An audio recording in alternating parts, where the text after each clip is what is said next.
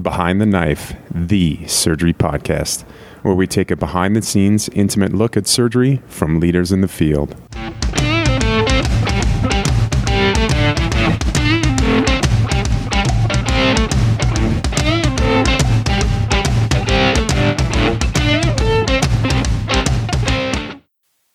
Right, and welcome back to another episode of Behind the Knife. Uh, we've had such great response from our listeners about the, the mock oral reviews that uh, we're creating another one for you here today. We're lucky enough to have uh, Dr. Michael Sabel. Um, he's the William Coon Collegiate Professor of Surgical Oncology, and he's the chief of the Division of Surgical Oncology um, at the University of Michigan. And he has been gracious enough to take out time out of his Monday night to join us and give us some mock oral scenarios for residents all over the country to benefit from. Uh, thank you, Dr. Sabel, for joining us in Behind the Knife. Uh, we really appreciate it. My pleasure. Thanks for having me. And we also have uh, Justin on the phone. Justin, would you mind uh, introducing yourself? Yeah, sure. My name's Justin Huntington. I'm a PGY5 at The Ohio State University. Awesome. And Justin, are you applying for fellowship? Uh, I'm actually already matched. I'm doing pediatric surgery, and I was fortunate enough to stay here in Columbus and do the fellowship at Nationwide Children's Hospital. So, Dr. Sabel is a world renowned expert in uh, melanoma and breast cancer surgery. Um, so, I think our topics today will focus around that. I'm going to go first, and then our uh, pediatric surgeon will uh, tackle the last two. Dr. Sabel, uh, take it away. Okay. Uh, and you're going first. Yes, sir. All right. So, a 52 year old female uh, is undergoing a screening mammogram. And in the right breast, they notice that she has a new 7 millimeter mass. There are some surrounding calcifications, uh, span approximately 1 to 2 centimeters around this mass. So they perform a stereotactic core needle biopsy, and the pathology returns as atypical ductal hyperplasia, or ADH. And she is now sent to you for further management. So, uh, what would you do with this patient at this point? Okay. Uh, I would start off with uh, starting out with a full uh, history. Um, has she had any history of um, any previous breast cancer or, lesions? Um, does she have any family history of this? Um, when she, you know, I'd risk stratify her for breast cancer based on different classification schemes, whether you know early menarche, um, when she's gone into menopause, I, I would I would start with uh, kind of basic questions such as those. Are any of those pertinent for uh, this conversation? Sure, sure. I'll tell you that she's in good health. Uh, otherwise, she's never had any problems with her breast. She started her screening at age 50, so this is the first time she's ever had an abnormality detected on mammography. Um, she's had no symptoms related to the breast. She's felt nothing on self examination. Her family history is significant for a paternal aunt who had breast cancer in her 60s, and a maternal grandfather had prostate cancer. Okay. Um, otherwise, her mammogram was negative on the opposite side. There are no other findings other than what I described. Okay. Um, great. So now I'll move to a physical exam um, where I'll perform, uh, you know, a brief overall physical, but a, a focused uh, bilateral breast exam and axillary exam. I'll tell you that that's normal. There's no adenopathy, no masses, no nipple discharge, no pain elicited on examination breasts are symmetric, otherwise normal.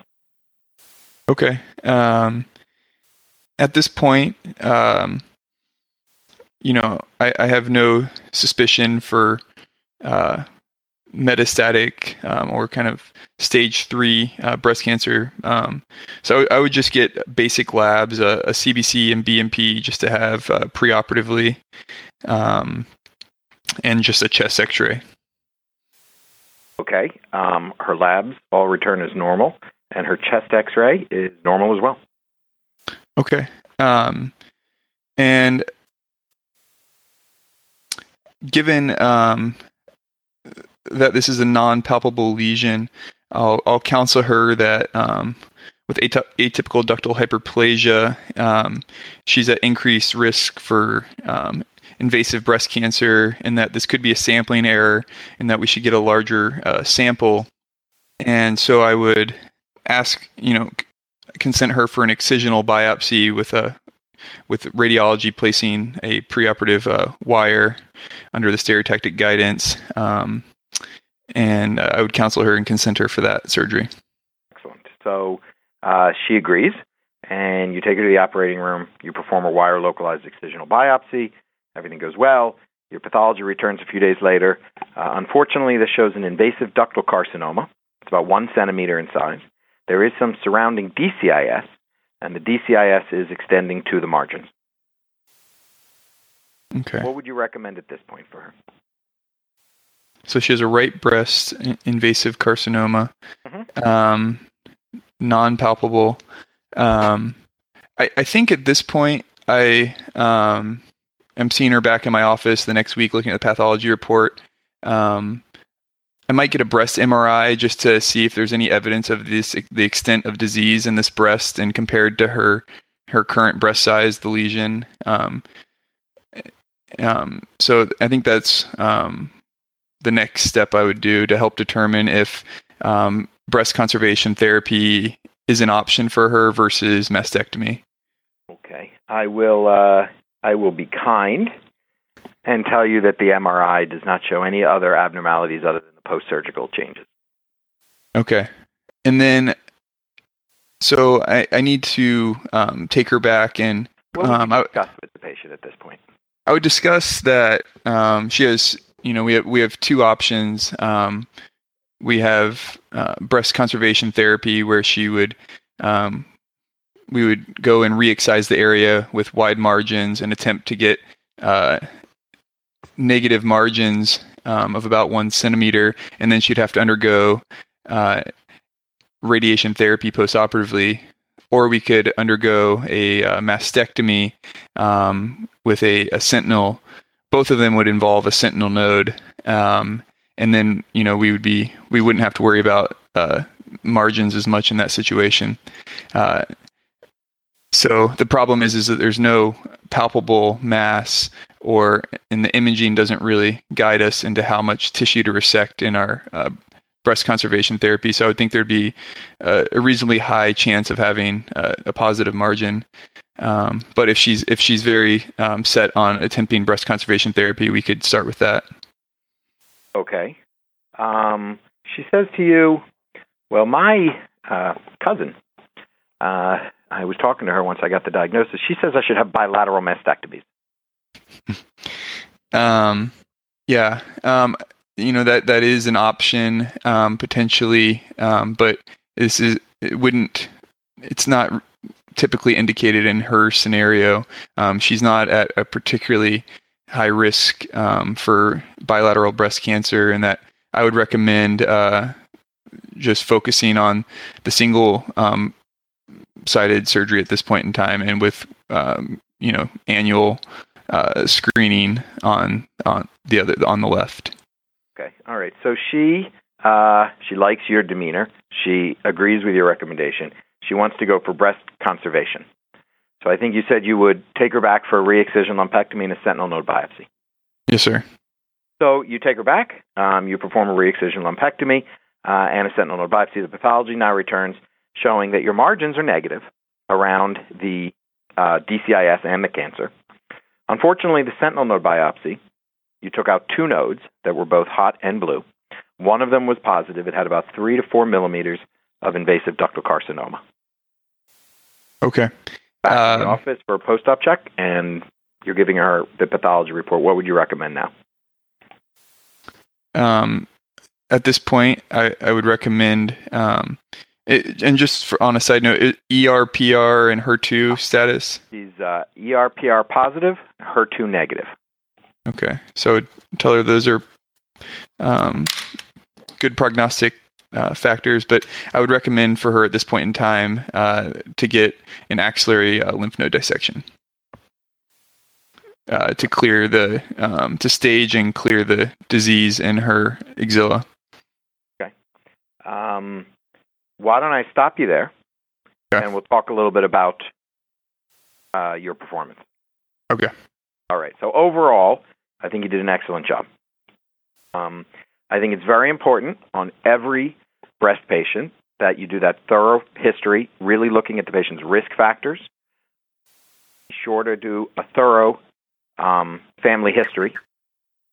Um, it, it may not necessarily change what you're going to do right there, but it could change your treatment choices, whether you would recommend genetic testing. Um, so I thought you did a good job on that. I will tell you, I do see certain errors sometimes with residents when they're doing the oral examination in regard to the family history. It's not just enough to sort of ask about a family history. You want to make sure that you're documenting the ages of the patients when they had their cancer, that you're doing both Mm. the mother side and the father side of the family, um, and really be cognizant uh, if a patient has several cancers about thinking about genetic testing in that situation. But I thought you did a very good job in terms of that initial workup. Uh, with the history, you did a good physical examination.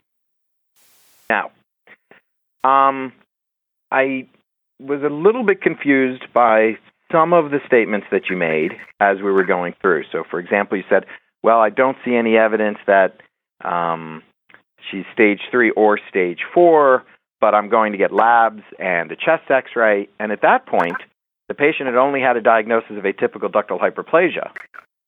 So we weren't Right. really talking about cancer at that point. So I think you just sort of let yourself get carried away, thinking it was going to be cancer.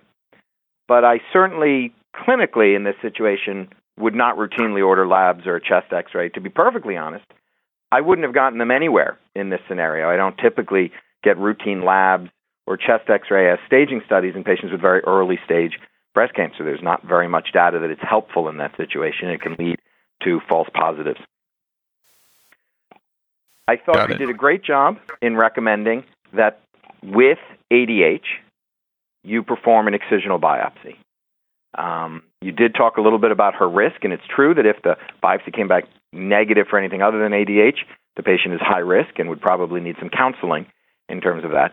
But I think you were very good in terms of saying she has atypical ductal hyperplasia. This could get upgraded if we did an excisional biopsy, and that would be the standard of care. And this is an area that sometimes uh, residents get fouled up on. Same would be true for other atypical lesions, although these recommendations are changing. Right now, again, for the boards, you really want to just stay with the standard of care. Um, I think it's great if you understand that some of these recommendations are are in flux right now, but for the most part, if you have lobular carcinoma in situ, uh, atypical lobular hyperplasia, um, atypical ductal hyperplasia, we do recommend an excisional biopsy to rule out cancer. Mm, Several studies show upstaging rates as high as 15% in this situation, although I think they're a little over exaggerated. Hmm. Okay. Um, so you did the right thing. You took her back to the operating room for an excisional biopsy, uh, and it did show, sadly, an invasive cancer. Not a surprise given that the mammogram had shown um, a, a mass, which typically atypical ductal hyperplasia wouldn't have a mass. Now, you're talking to the patient now about her breast cancer treatment options. This is an area that residents have a little bit of difficulty with because it's important to remember that breast conservation and mastectomy are equal in outcome.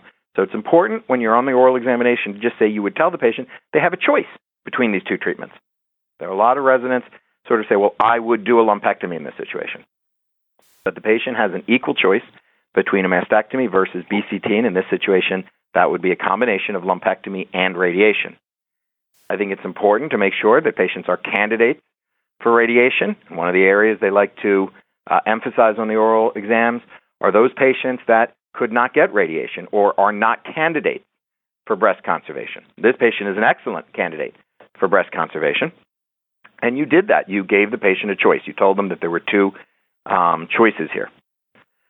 I think the two areas that are not incorrect, um, but I would be careful with, are one, uh, uh, MRI is somewhat controversial for routine cases like this. In fact, many people are against it. It leads to many, many false positives. It increases mastectomy rate, and it hasn't been shown to really be beneficial at sort of identifying patients who are at a higher risk of um, additional disease. I wouldn't get an MRI in this situation. I understand that there are still surgeons who do, and that might be true where you train. So it's not wrong, um, but I, I wouldn't think do it in this situation.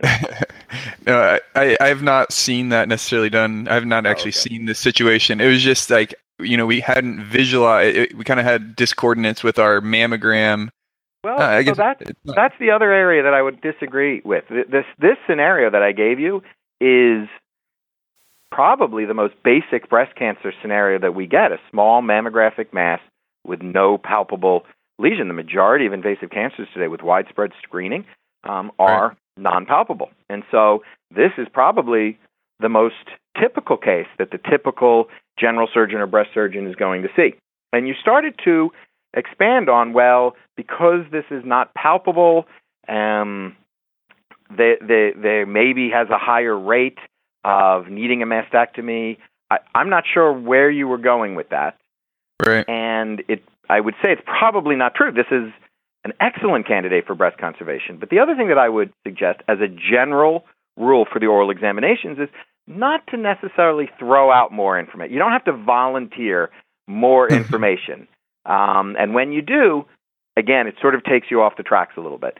So in this situation, you had correctly said this patient is a candidate for breast conservation, meaning she didn't have any contraindications. There weren't widespread microcalcifications. She hasn't had prior radiation to the breast. She isn't pregnant. She doesn't have scleroderma or some other collagen vascular disease that prevents radiation, right? So none of the contraindications. She's a good candidate. There was nothing else on the mammogram. I would keep it simple. I would discuss with the patient bilateral mas- uh, I would discuss with the patient breast conservation versus a mastectomy. I would let her know that survival is equal. It's her choice. Great. Um, I threw in that her friend had said she should have bilateral mastectomies. I say that because you may or may not be aware that we are seeing an incredible rise in women um, requesting bilateral mastectomies. The bilateral mastectomy rate across the country is increasing. We cannot really identify exactly all of the causes. We have several um, that we've identified, but uh, many patients are coming in today with questions about bilateral mastectomy and claiming that they want it. I think you did a good job in terms of just saying in this situation she's not a particularly high risk, um, and I think it's important to just know bilateral mastectomy, especially in a case like this, does not improve survival. There are, for many patients, reasonable explanations for why they want bilateral mastectomies. Um, but as long as you've done your job as a surgeon in educating patients, this isn't going to improve survival. It doesn't decrease the likelihood of distant disease. Um, it, it's a balanced discussion to have, uh, but it, it may come up. I thought you handled that quite well. The uh, patient wanted breast conservation. You did the re-excisional lumpectomy in the sentinel node, and the sentinel node biopsy came back positive. Now, here's where you started to um, deviate a little bit from what is now standard of care, but this requires a little bit of knowledge of some of the recent trials. Now, in breast cancer, there's a lot of trials. Things are changing constantly, and um, it isn't necessarily important for the oral examination to know all of this or to be exactly up to date. But there is one trial that you all should be familiar with, with which is the American College of Surgeons Oncology Group's Z11 trial, because this, several years ago, dramatically changed the way we approach breast cancer. For patients having breast conservation who have a positive sentinel lymph node and they're undergoing standard radiation, we no longer perform the axillary lymph node dissection. So this is an excellent candidate. She was Z11 eligible, as we would say. She's having a lumpectomy. She had a positive node. These patients no longer get axillary lymph node dissection. Why? Because that trial showed that it had almost minimal impact on axillary recurrence and no impact whatsoever on survival. So I think when you're preparing for the oral boards, one thing you want to do is just sort of make sure you understand Z11 eligibility and which patients no longer need a complete lymph node dissection, and that would be this patient. Does that make sense? Yeah. No, I'm glad I could highlight that point for everyone. yeah. No, I think that was that was fantastic review. Uh, thank you very much. Oh, of course. Oh, one other small thing. I'm sorry, I'm looking at my notes. You had made a comment about you need margins of one centimeter. What did you mean by that? Did you mean grossly or microscopically? Like I was, I was thinking grossly of you know when I'm going to re-excise, um, you know, going at you know trying to get at least a centimeter around the what I imagine the disease um, would be.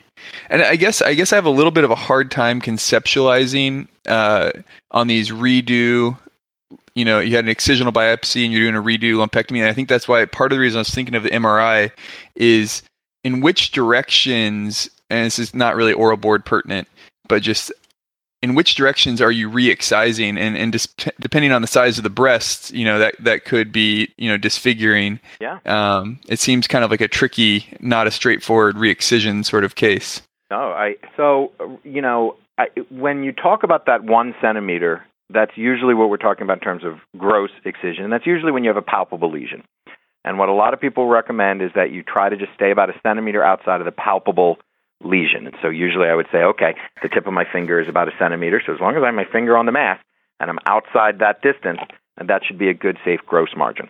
I think it's important to distinguish between what we mean by a, a gross margin clinically and a microscopic margin, because you don't need a centimeter margin microscopically, meaning if you got the pathology report and they said your margin is three, four millimeters, you don't need to go back because that's too close. In fact, uh, the margins are now described as no tumor on ink. As long as you get negative margins, in most cases, that's adequate for DCIS. We usually recommend about a two millimeter margin, and those are new guidelines that have come out recently. But again, one of those situations where throwing out more information um, probably doesn't help and may take you uh, in the wrong direction. When Definitely. we're performing a re-excision lumpectomy, uh, the question is which direction do we excise in? Now, that has a lot to do with how you do your original excisional biopsy. So, whenever you're taking something out of the breast where you suspect there's a possibility of cancer, and here you had a suspicion of that, it's really good to orient the specimen, to place three sutures or clips or however you want to do it, um, so that you've oriented for the pathologist. And then the pathologist will use a six color inking system so they can know which margin is anterior, superior, inferior. That way, if you have a closer positive margin, you can go back and just r- go into the cavity, re-excise just that margin. right If if you don't orient it, what they do is they just put black ink around the whole thing, and if they say closer positive margins, there's no way to know. So now you have to go back and sort of take out the entire cavity. And there's different ways to do that. You can just stay outside of the cavity um, for the entire re-excision, or you can go into the cavity and take all six margins separately. Okay, Justin, you ready? Yep. All right. So a 62 year old female is referred to your office by her primary care physician for changes in her left breast. The patient states that over the past several days, she's noticed some increased redness and swelling in the left breast. On your examination, that left breast is noticeably larger than the right. It's erythematous, and you notice some dimpling of the skin. There's no mass that you can feel. You can't feel any lymph nodes. The opposite breast is normal, but she does have this redness, this dimpling, this swelling of the breast. What would you like to do? Okay. Uh, so I'd certainly be concerned about inflammatory breast cancer. So I would um, want to discuss with her um, a focused history and physical, and specifically ask questions um, that would predispose her predispose her to breast cancer, such as family history, personal history, um, age at uh, menarche, menopause, number of children, um, and any previous mammography or abnormalities or previous biopsies. Uh, so I, I'll tell you, she's never had a biopsy of the breast before. She's never had any problem. Uh, she seems to recall a maternal grandmother who th- she thinks had breast cancer, but probably well into her 70s. Um, she had an uncle who had colon cancer, but other than that, she can't remember anybody else that that's had cancer in the family. Um, she's never had any palpable masses or any complaints uh, related to the breast. Okay. Um, so I If would, you want, I can give you. I can tell you her age of menarche was 13. Her first pregnancy was at 22. Um, she had three children, uh, and she is postmenopausal. Okay, great. Um, so then I would perform a bilateral clinical breast exam and um, uh, axillary um, examination in the office. And uh, and I had briefly mentioned that the breast is larger on the left than it is on the right. Um, it's thickened the skin. It's erythematous, and it's got these dimples in it. There's no mass that you can feel inside the breast. There's no axillary adenopathy, nor is there any supraclavicular or cervical adenopathy. The opposite breast is of normal contour, no masses, and there's no contralateral adenopathy. Okay. Um, so I would want to start with um, uh, diagnostic mammography and ultrasound to evaluate to see if there's any underlying mass that we could biopsy um, uh, to determine the the uh, next stages in her treatment. So you, uh, she goes downstairs for mammography. I'll assume it's downstairs. It's downstairs where I'm at. I don't know if it's downstairs at Ohio State. Um, the mammogram shows skin thickening. Uh, there's dense breast tissue, but they don't see any visible masses within the breast, uh, and they don't see any enlarged nodes, just thick skin. Okay. Um, so without any underlying obvious mass by imaging or physical exam, I would do uh, punch uh, skin biopsy of this area of thickening and to include uh, normal skin next to the uh, punch biopsy. And uh, you do that in the office, no problem. Punch comes back, unfortunately showing infiltration of the dermal lymphatics with invasive carcinoma. Um, they do Okay. stain this for ER, PR, and HER2 neu, and they're all negative. Okay. Uh, so it sounds like she has um, clinically inflammatory breast cancer that's uh, hormone status negative. So I would refer her for uh, medical oncology for uh, neoadjuvant chemotherapy. Um, so she does go. She sees your medical oncology colleague, and she completes a course of dose dense adriamycin, cytoxan, and taxane. Um, she does extremely well with this, and now she returns to your clinic four months later. The erythema is gone, skin changes have completely resolved, and the breasts are now symmetric. So, has had an excellent response to the chemotherapy. Okay, He great. sent. So I oh, would. go ahead. Sorry, go ahead. Go ahead. I'm sorry, go ahead. Okay, so I would counsel her that, um, as we discussed previously, that the treatment for her inflammatory breast cancer would be multimodal, and the next step would be surgery, and then we, that would be followed by uh, chemotherapy and radiation. Specifically, the surgery would be a modified radical mastectomy. Okay. Um, she says, um, my friend had breast cancer, uh, and after she had chemotherapy, she did a sentinel lymph node biopsy. Could this patient Uh, undergo would a it- sentinel lymph node biopsy? Uh, no, she cannot. She's not a candidate, unfortunately. I would explain to her that because of her inflammatory breast cancer, the dermal uh, lymphatics were impacted by this, and so a sentinel lymph node would not be accurate in this setting. So, um, very good. I will stop you right there, and then we'll talk a little bit about this. This is a common oral board question, the inflammatory breast cancer question. All right? Um, and it's one where they try to trip you up a little bit, but nobody should get tripped up on this one. Our approach to inflammatory breast cancer is extremely, um, extremely straightforward. We do induction or neoadjuvant chemotherapy, followed by a modified radical mastectomy, followed by post mastectomy radiation. Uh, and we very rarely, we never deviate from that. So Mhm. there are patients uh, that, for example, if you had gotten more imaging, I, I I started to jump into to try to give you some additional imaging. Um, not that it mattered, but I was going to try to throw you off. Um, let's say it shows a 1.5 centimeter mass, doesn't matter. She's not a breast conservation candidate. Likewise, we have tried sentinel lymph node biopsy in patients who've had inflammatory breast cancer. It's not highly accurate. Um, so we really just do a modified radical mastectomy.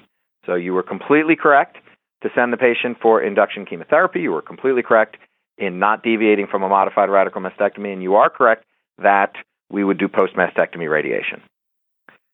As I had said before, sometimes throwing out a little extra information can can send you in the wrong direction. Um, you had stated that she would get more chemotherapy after the modified radical mastectomy, followed by then radiation. We we don't tend to do that. We tend to give all of the chemotherapy up front. Now, Oh, correct. Yeah, sorry, I misspoke. yeah, it's okay. It's no problem. One exception to that is patients getting Herceptin. Uh, so she had been HER2 neu positive and she was getting Herceptin, Herceptin is a year's worth of therapy, so it continues after the surgery. But for the chemotherapy, we tend to do it all up front. We don't give any more. That's not a big deal. There's only um, two things uh, that I would point out for this.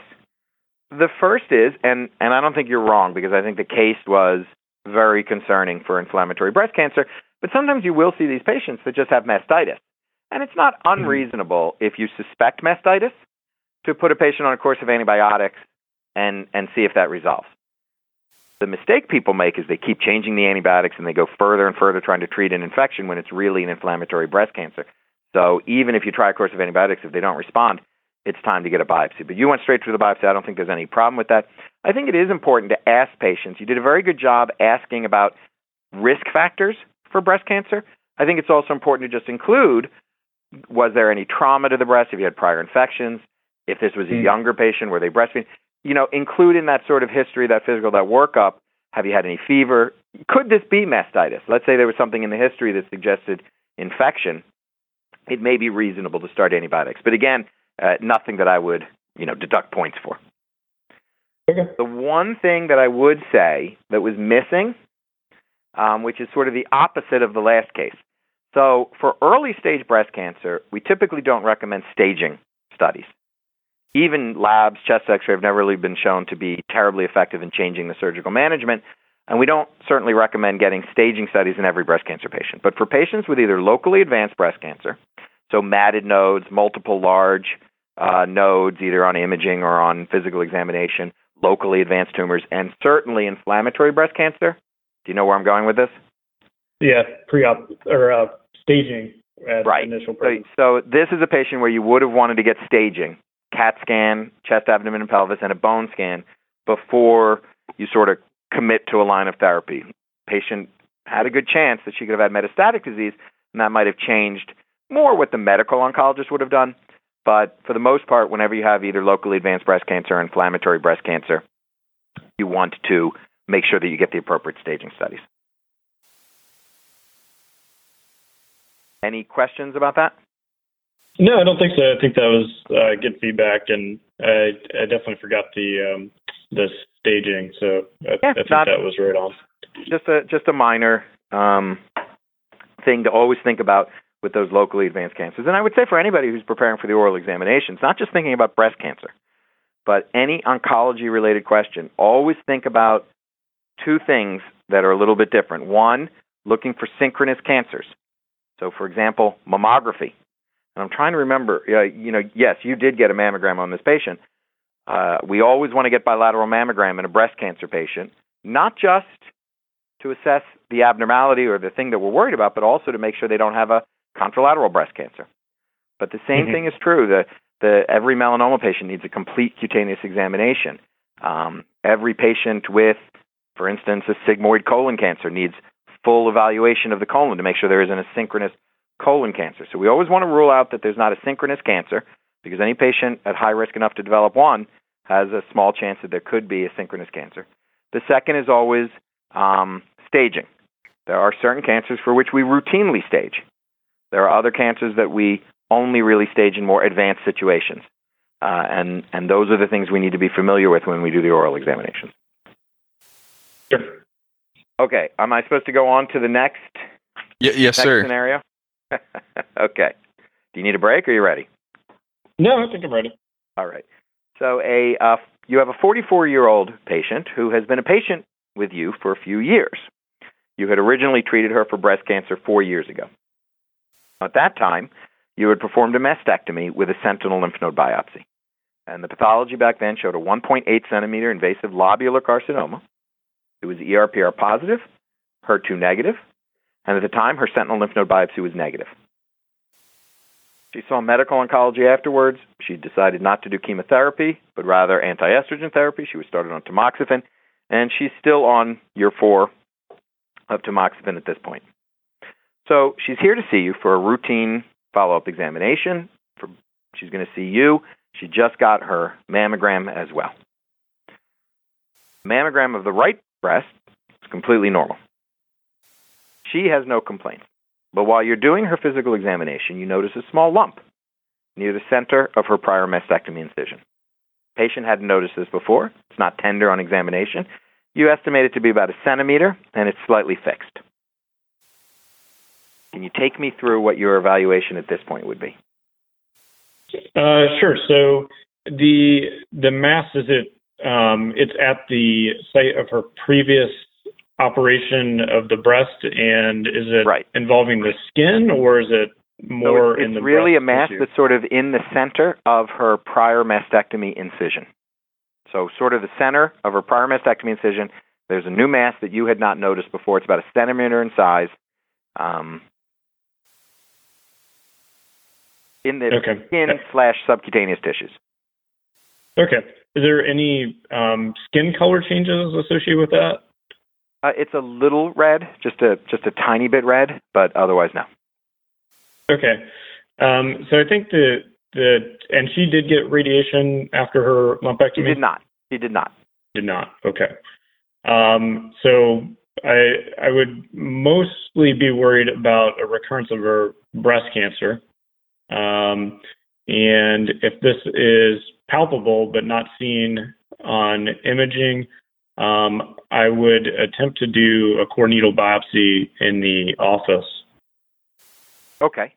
Um, it, there was no imaging of the left chest wall. She had her mammogram on the right side, which was normal, but Oh, I'm sorry, I misunderstood then. that's okay. That's okay. But she had a um, did you want to get some imaging of the chest wall, uh, uh, or no? No, I don't think so. So she had a mastectomy on the left. Is that She had a correct? mastectomy. She had a mastectomy Okay. on the left, and this is a mass that's now in the mastectomy incision. She never had any reconstruction. She never had any Okay, I radiation. Sorry about that. Um, no, that's all right. That was my mistake. So um, I would definitely be most concerned about recurrence. And the other thing in this situation would be um, radiation associated angiosarcoma, but she didn't have radiation. So I think uh, recurrent breast cancer would be my um, top differential. Um, and like I said, if it's um, if it's palpable um, and it's um, after a mastectomy, I would counsel her that I'm concerned that this is a recurrent um, mass and could be cancerous, and I would recommend getting an ultrasound and uh, and biopsies. Uh, you want the radiologist to do the ultrasound and the biopsies if they can see it on ultrasound? Yes, I would. Okay, fair enough. So ultrasound does confirm that there is a uh, centimeter mass in this area. So they go ahead and perform an ultrasound guided fine needle aspiration biopsy. And unfortunately, this does confirm your fears that this was recurrent invasive lobular carcinoma. Okay. Uh, so I'd see her back in clinic and discuss the pathology results. Um, and I would recommend to her going to the operating room for an excision of that recurrent mass uh, with the overlying skin um, uh, to um, reduce the uh, chance of spread. And when I did my exam, was there anything in the axilla? Um, because she did not have uh, an axillary node dissection, I don't believe, in the past, correct? Right. Now, she had a sentinel lymph node biopsy that was negative, and your axillary exam is normal. Okay. I would have also had them ultrasound the axilla um, with the uh, biopsy. I don't think I said that. No, but they uh, they added it on anyway, and uh, it was Okay. negative. There's no there's no palp there's no visible adenopathy in the axilla. Okay. Um, so I would I would recommend um, taking her to the operating room for excision of that um, recurrent uh, mass. Okay. Um, so you take her to the operating room, and you widely excise this, um, uh, mobilize the skin, close, everything goes well, and you get back a report that says uh, that it is invasive lobular carcinoma. Um, it is still ERPR positive, HER2 negative, and the margins are um, negative. What would you recommend for her at this point?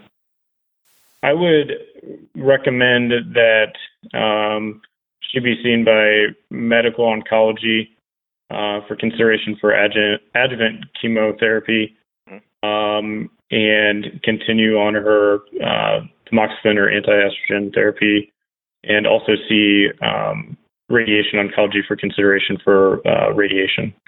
Okay. What about her lymph nodes? Are you satisfied that you've interrogated them well enough? Um, well, given that she's already had a uh, mastectomy on that side, I'm not sure that a sentinel lymph node would be very accurate. And if the ultrasound shows no um, obvious lymphadenopathy, um, I would be satisfied with that. What if I told you that the ultrasound did show a uh, one centimeter node with a slightly irregular cortex? Um, I would have them do an FNA under ultrasound of that. And if it came back positive? I would recommend, given that this is uh, a recurrence of her cancer, that we would perform an axillary node dissection at the time of the operation for the uh, local recurrence. Okay, excellent. Mm, very good job. Um, a few things. Um, overall, I think you have the general idea. Uh, you want to have a high suspicion of any mass within the mastectomy incision after a mastectomy. That's the most common location for a recurrence. Um, I, the ultrasound, you know, it can be obtained. I don't know how useful it is, but you certainly want to biopsy it um, as the mm-hmm. first step. Uh, core needle biopsy is a little tricky in this situation. Fine needle aspiration biopsy is an excellent test to rule out recurrence. So, uh, fine needle biopsy is a very good choice. Okay. Um, so, in the recurrent setting, you do more FNA than core needle biopsy. Yeah, I'm I'm really looking to just differentiate a lot of times scar versus cancer, and that's especially true in patients that may have had radiation therapy. Um, in this case, she didn't, but yeah, an FNA is a very, very good test. You can do it quickly in the office, get an answer uh, that day, really, um, uh, or the next day uh, in terms of recurrence. Now, if you have a high clinical suspicion and an FNA comes back negative, I think it's really important to understand that fine needle has a false negative rate. And so, one of the hmm. areas where a lot of times on the orals they'll try to trick you is they'll say, okay, the fine needle comes back negative. And you want to make sure you say, well, you know what? I still have a high suspicion. I would recommend just an excisional biopsy to be absolutely sure. There's a lot of situations where that may be the case. But in this case, uh, the FNA is highly accurate. Um, I think your understanding of the management of chest wall recurrence uh, was excellent. In a patient who has not had prior radiation, the idea would be to do a wide excision if possible, um, followed by now post mastectomy radiation. Um, chemotherapy, we have studied this. Is it worth doing when patients have a recurrence? Uh, the data suggests that there is a small benefit, but in a patient like this who um, has now had a recurrence, hasn't had prior chemotherapy, I think all of that is excellent. I, I don't think on the orals they want you to know very much about you know when you would recommend chemotherapy or not, but I think it is important to know that wide excision and radiation is the treatment for the um, post mastectomy recurrence. The one thing that you missed that is an important point on this question is the same one as the inflammatory breast cancer question uh, staging. Okay. So, we always obtain staging in patients who've had a chest wall recurrence after a mastectomy. Data would suggest, as a rough rule, one third of those patients have concurrent distant disease. One third will develop it, and one third won't. They'll be cured by the re-excision and the post-mastectomy radiation. So it is a poor prognostic sign when somebody has a post-mastectomy recurrence um, or a chest wall recurrence. Uh, and mm-hmm. typically, we do recommend staging these patients as well. So we talked about the locally advanced and the inflammatory breast cancer. This is another situation. People also recommend getting staging in patients who've had in-breast recurrences after breast conservation. That may be a little bit more debatable, but for a chest wall recurrence, it, it would really be sort of standard to order staging. So the one thing is I, I would have probably gotten a CAT scan of the chest, abdomen, pelvis, and a bone scan in this patient um, before um, the operating room. In terms of the lymph nodes, uh, I think what you did is very sound, very safe. Um, I don't think sentinel node biopsy is absolutely necessary. Uh, and I will tell you that there are many institutions, such as my own, um, that we do perform sentinel lymph node biopsy, and we found it to be um, useful in, in this situation. Uh, but a lot of times, you're right, it doesn't go to the axilla. Um, sometimes it goes to uh, other nodal basins, the internal mammary, the neck, even contralateral in patients that have had surgery. Um, but it actually is um, effective in a lot of cases of a post mastectomy uh, recurrence. And so some institutions will do it, some institutions don't. I think your answer is perfectly safe. I think you did the right thing in getting an ultrasound of the axilla. That is an important step and make sure that that's negative. And I think you're completely correct. If there's any abnormality there, FNA, and if the FNA is positive, then the patient needs both excision of the recurrence and an axillary lymph node dissection. Great. uh, one thing I'd like to point out, I thought Justin did well, is uh, when if you get to a certain point in a question and realize you didn't, you know, f- you know, complete the initial workup that you wanted to, it's not too late, and to just add it on, and you know, generally that will save you, um, and you'll still get those points, from what I understand. That is absolutely true. There's no point of no return. If you went back and said, you know what, I, I would definitely have gotten staging in this situation. Uh, I hadn't mentioned that, but uh, then it, that's that's perfectly fine. Great. Now, now Great. one question that you said you would be concerned that if she'd had radiation, this could be a radiation-induced sarcoma, and I would say yes, that's always got to be sort of in your mind. But what's the latency period for radiation-induced sarcoma? Uh, it can be pretty variable, but it's usually a pretty late presentation. Right, it's usually seven to fifteen years. So four years would be a little quick to think about radiation sarcoma, but it's always got to be in the back of your mind in any patient who's had radiation. Great. Um, well, I th- thought that was a fantastic review.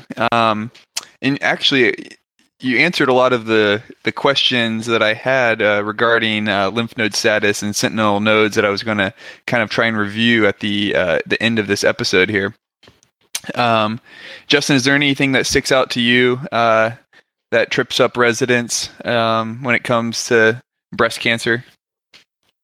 Yeah, I think um, I think the topic of breast is is tough because there's all these trials and all these things that are always changing. I know just in the uh, I've been a resident for seven years. The the different times I've rotated on the breast service, it seems like there's always something new that people are talking about. But I think for me, starting to study for the boards, I've tried to just simplify things as much as possible.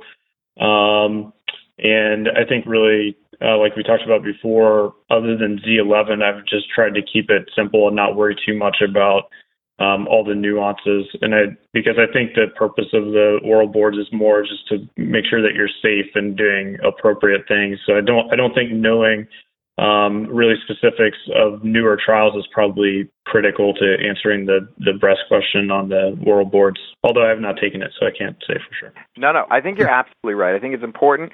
You're right when you say the purpose of the oral boards is to make sure that you're safe and that you're not doing the wrong thing, that you know how to manage complications, that you're not um, way off from what would people would call the standard of care. It is confusing. I, you know, you see it as you keep rotating back onto surgical oncology, and things have changed. We're going through a lot of changes right now in terms of neoadjuvant chemotherapy, how to manage the lymph nodes. Do you do a sent- timing of the sentinel lymph node biopsies? What do you do in the clinically node positive patient? I think all of it is fascinating, but not anything you need to worry about. I don't think there's many clinical trials that you really need to be obsessed about. The only exception, as I said before, is Z11, because that really has changed management. We do not do sentinel uh, complete node dissections in all the sentinel node positive patients anymore, and that's something you definitely don't want to um, make that mistake on the oral examinations. Um, but otherwise, um, I thought you guys both did an excellent job. Great. Um, well, we really appreciate it, and we actually we'd love to have you back on the podcast to um, discuss some of the newer nuances of uh, the breast cancer trials, and uh, you know, for the people that are interested in uh, the most up to date and newest information, rather than just oral board studying. So yeah, hopefully, you'll it would be my pleasure. join us again. Um, thanks, Justin, for uh, volunteering on Twitter to join us today. Um, and uh, tackle some breast cancer topics as you're about to become a pediatric surgeon. And uh, I, I think Juvenile resident- fibroadenomas and uh, secretory carcinoma of the breast can occur in the juvenile population. Yeah. Uh, great. Well, thanks for Well- thanks for having me, and uh, I, I'm a big fan of the podcast. So keep up the good work. Great. Thank you. And uh, thank you again, Dr. Sabel. And we look forward to having you on the podcast again in the near future. Absolutely. It's my pleasure. Thanks. Until next time, dominate the day. Thank you.